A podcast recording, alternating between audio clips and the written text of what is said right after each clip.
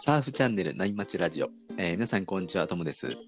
今日も波町のようなたわいもないトークで盛り上がっていきたいと思いますので皆さん海に向かう車の中なんかで聞いてもらえると嬉しいです、まあ、今日も引き続きたわいもないというレベルじゃないんですよね。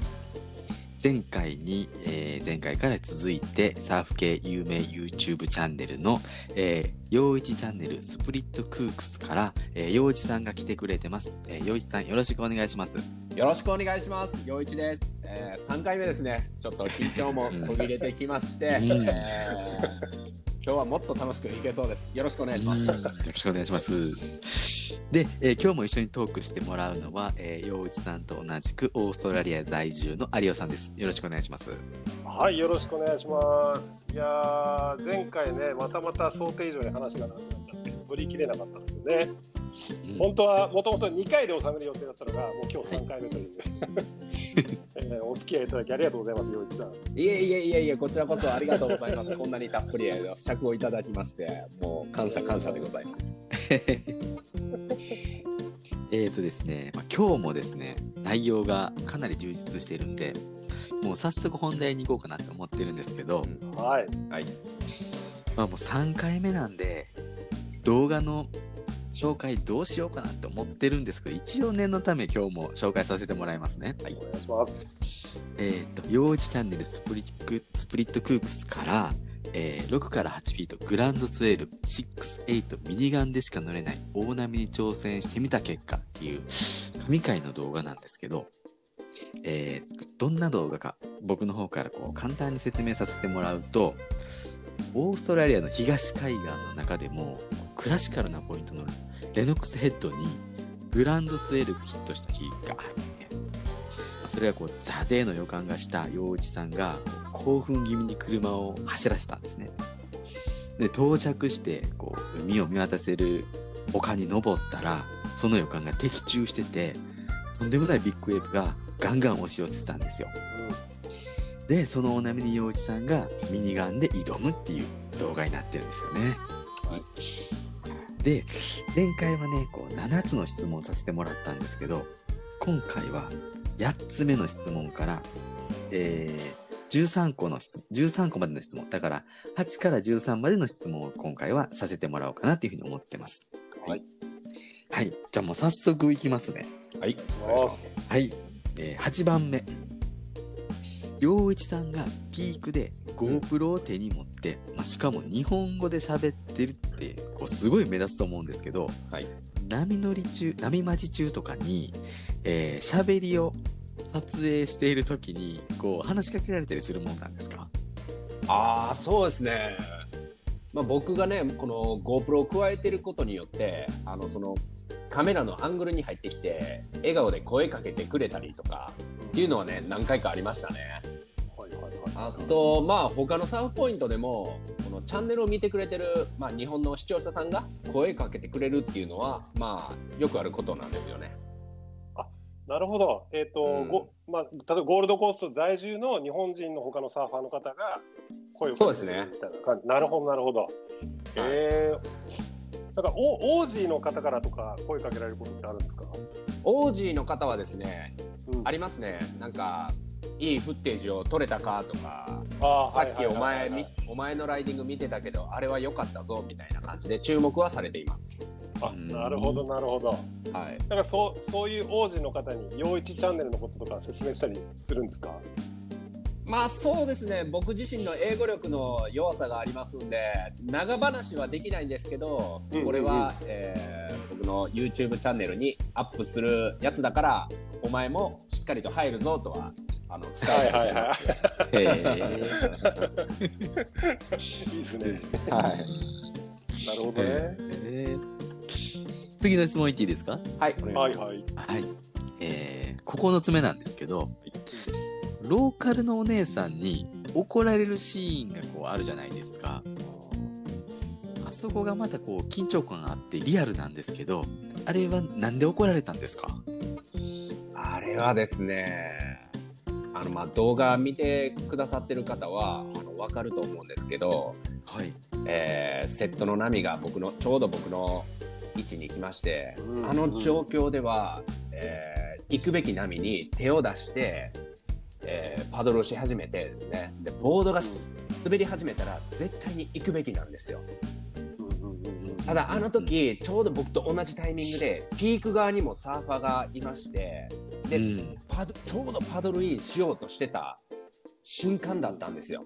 僕は、そいつを牽制しながら、あのーっていうのは俺が行くぞ俺が行くぞっていうのをうん見せながら、でも最終的にはもうそいつがもう行くっていうもう0.1秒のタイミングでもう行く気満々っていうのが見えたんで僕がひ板を引いた瞬間に向こうも引いたんですよね。ああなるほど。でそれを見ていた、まあ、ローカルのお姉さん僕のインサイド側にいたお姉さんがうんうん僕に対しては「今のは行けよ!」っていう感じで怒ってきたという瞬間をやってますよ。いやーすごい緊張感あってね、あれ、あのシーン、あの大好きなんですけど、あの大好きっていうと、なんか、あれですけど、あのー僕、あれを見て思ったのは、はい、やっぱりその、レノックスぐらい、ね、クラシカルでエキスパートサーファーが集まる場所じゃないですか。うん。で、しかも、ザ・デイという、すはい。ごい貴重な日,、日であって、はい。で、そういう日に、あの一本の波を無駄にすることに対して、すごい皆さん厳しいみたいな感じなんですかね。そうですね。僕なりの解釈でこれいきますと、はい。えーそこにいるサーファーがそのうん。波一つ一つに対してこのリスペクト、それに加えてそこにいるサーファーすべてにリスペクトを払ってるっていうのをすごく感じるんですよ。はいはい、だからその波が来てあのサーファーが行くなら行かせようみたいな。で、うんうんうんそれに行くべきサーファーは必ずそれを、えー乗る責任があるみたいなああ、なるほどね。僕はそういう風に感じますね。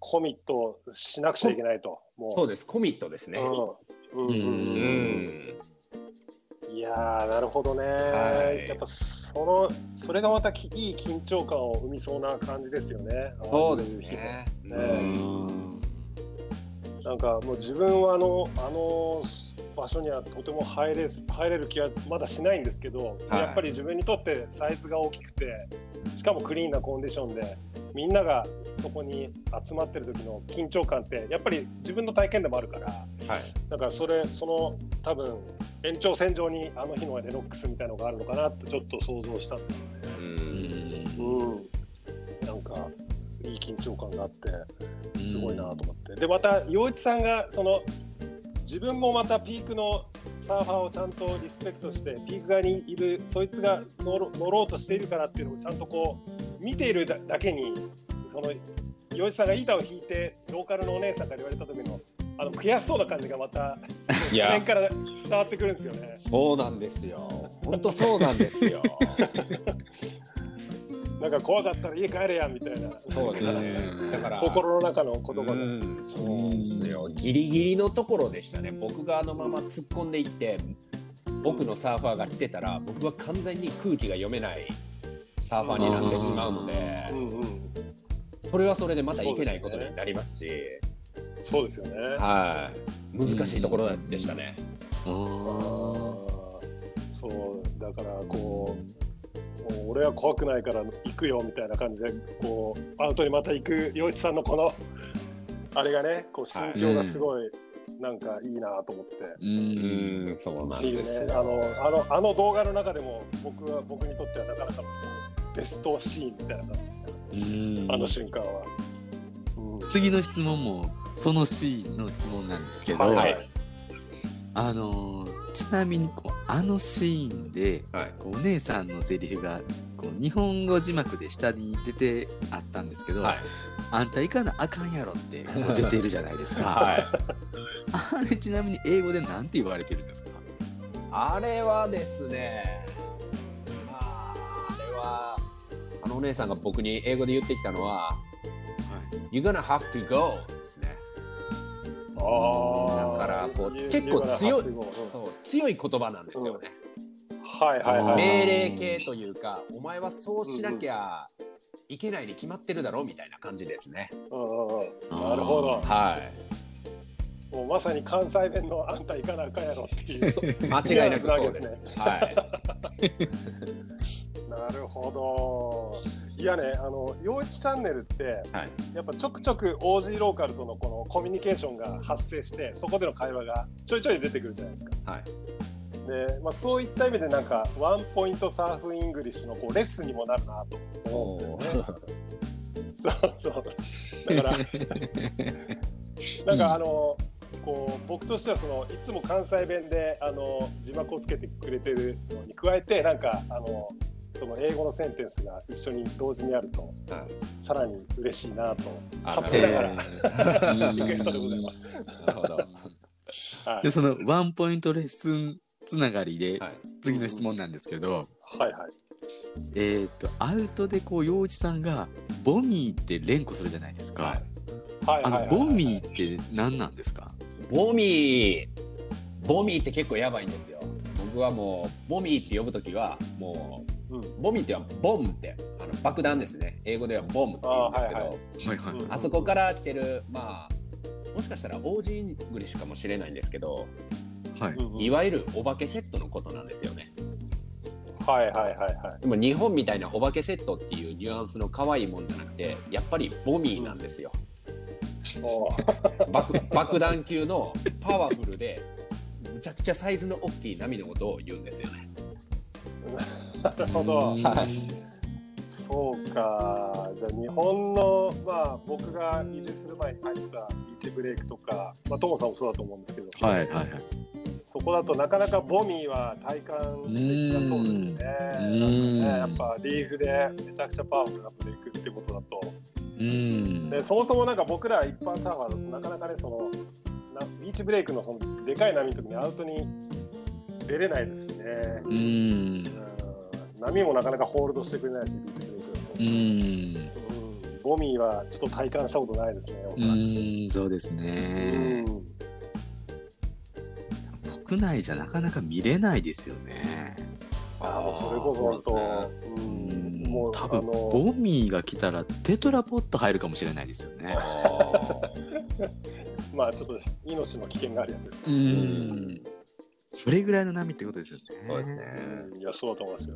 多分日本の、まあ、千葉とかだと松部とかねあの、はいはい伝説のリーフポイントみたいなとこうんろうん。で、あの乗るような波なんじゃないですかやっぱりうんボミーというと。へーで、その、まあ、ボミーが来る来る中、次の質問なんですけど、やっぱりあの波だと、やばいワイプアウトしてる人もいるんですか？そうですね。あの日は、まあ、あの動画で見たまんまなんですけど、ワイプアウト、波が激しかったんで、ワイプアウトは全部ヘビーでしたね。それこそ海の中にはね、あの CT サーファーもいっぱいいましたし、はいはいはい。えローカルサーファーもいまして、みんなあの乗れる波には必ず誰かが乗って攻めてたんで、だからワイプアウトの確率も高かったですね。ああなるほど。はい。うんうんでまあそういう波に飲まれるとまあ水の中で3回ぐらいはぐるぐる巻きにされてもう息があの切れる寸前まで浮上できないんでやっぱり相当の覚悟が必要ですね。いやーやばもう聞いてるだけでやばそうですね。うんあのこう大きい波に巻かれて長いホールドダウンで呼吸が途切れそうな感じで、はい。普通にあの普段の頭ぐらいの波の時でもね身の危険を感じる時ありますからね、うん。あの日って陽一さんも巻かれたんですか、いやあの日はね僕ラッキーなことに、うん、あの巻かれなかったんですよ。ああよかったですね。っていうのはあの覚悟相当な覚悟をしていたのでうん。やっぱりその覚悟というのはあの死んでもいいとは逆の覚悟で絶対にはいはい。無事に、あの岸に戻ってこなきゃいけないっていう。ああ、うんはいはいはい。なので、えー自分が手を出すべき波と、えーはい。絶対に手を出しちゃいけない波っていうのは自分の中ではっきりと理解してそれを決めてから海に入ってましたんでうん。あのワイプアウトするっていうことはありませんでした。なるほど、はい今今おっしゃった陽一さんのその覚悟って結構他の動画でもあのかおっしゃなんか述べてる時ありませんでしたっけ？なんかそれすごい僕感銘を受けた。あ本当ですか？ありがとうございます。それはそうですね。あの僕が多くのサーファーに伝えたい、まあ、僕よりも経験の浅いサーファーに伝えたいのがうん。サーフィンは、えー常々、まあ、チャレンジが伴うスポーツでありあの怖がっていたら成長もしないし時には自分を、えープッシュしてもっともっと上にっていう気持ちで、えー挑むべきやと思うんですけどでも海の中に入ったら誰も助けてくれないし、えーまあ、人間、あのー一人で頑張らなきゃいけないじゃないですか。そこで何かを事故が起きるとやっぱり大変なことになるんでうんサーファーというものは、えー挑戦すべきな海に入っていってもそこから無事に帰ってくるまでがサーファーとしてのスキル。うん。なので、あのそれができないのであればやっぱり絶対に海に入っちゃダメですしうん。それができるという自分は無事に帰ってこれるんだという決意ですね。覚悟ですね。それを持って僕は海に入るべきだっていうことをやっぱり動画を通してえー伝えさせていただいてます。うんなるほど、はいもうまさにそのスピリットがね、もうめちゃくちゃこう全面的にこう確認できるのがあの神回のレノックスネットですよね。ありがとうございます。うん。うん。次の質問いきましょうか。はいはい。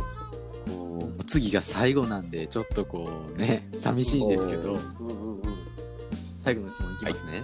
はいはい。えーそれにしてもこの動画なんですけど、今視聴回数が多分7万回超えてるんじゃないかなって思うんですけど、ちょうどこの企画の話した時には、えー6.8万回だったんですね。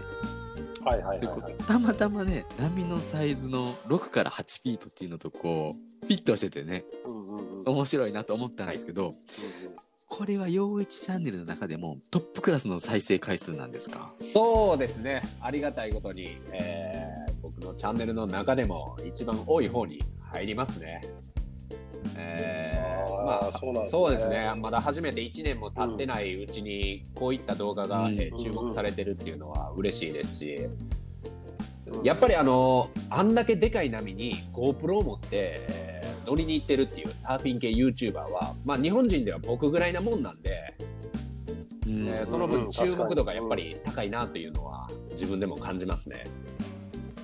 うん。いやーそうですよ、うん。やっぱみんな見見たいんですよね、うん。こうあの自分が入ったらどんな世界が視野がこう広がってるんだろうとういんうのがね、うん。すごいやっぱ見れるのが陽一チャンネルの良さだって最初にあのお伝えしたんですけど、それがねあのあのザ・デイのねあのレノックセットのあのリアルな感じを体感できるって思うとやっぱり見ちゃいますよね。うん。どうしてもねうん。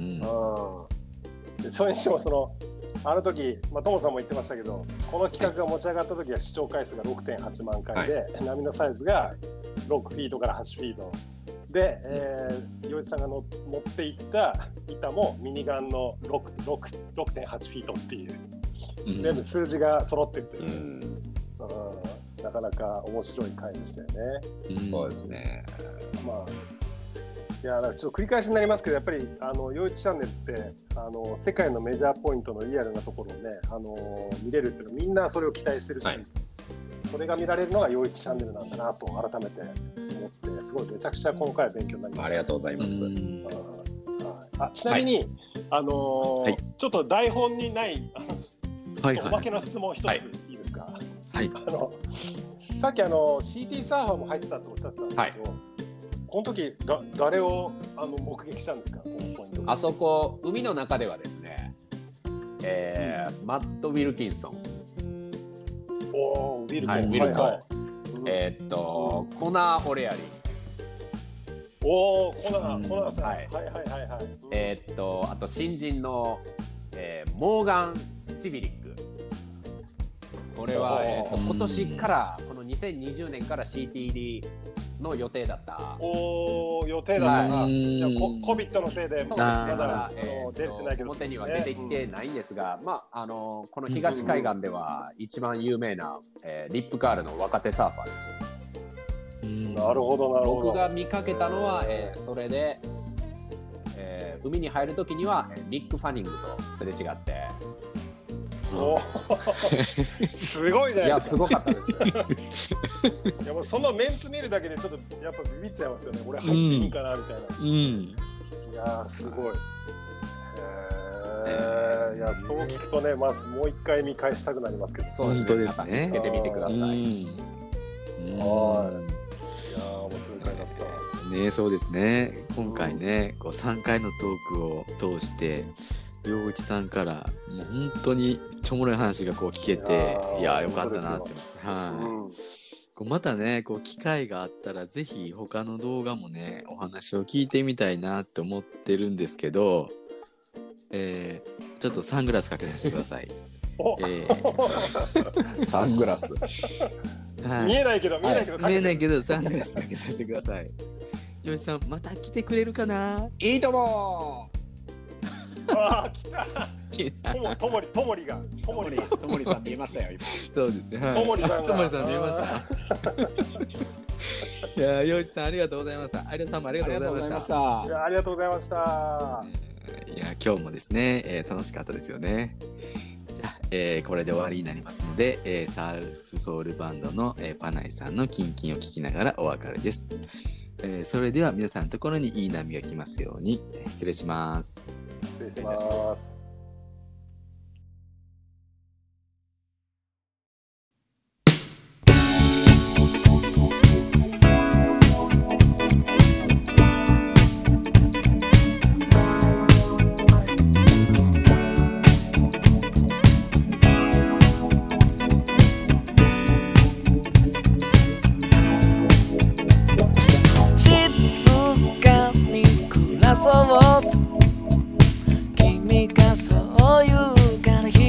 引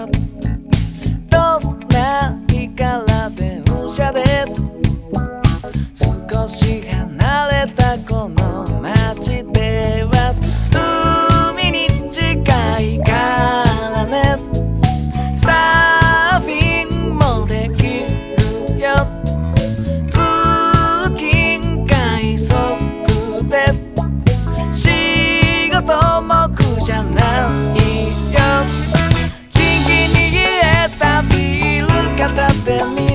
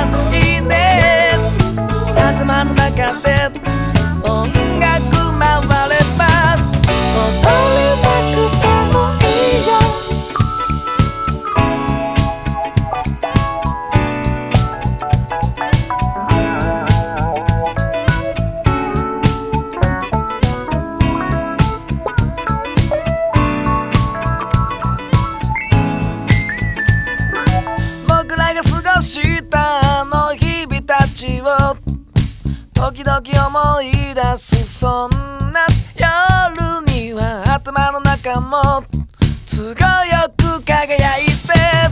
朝までの水今はキンキンに入れたビール片手に。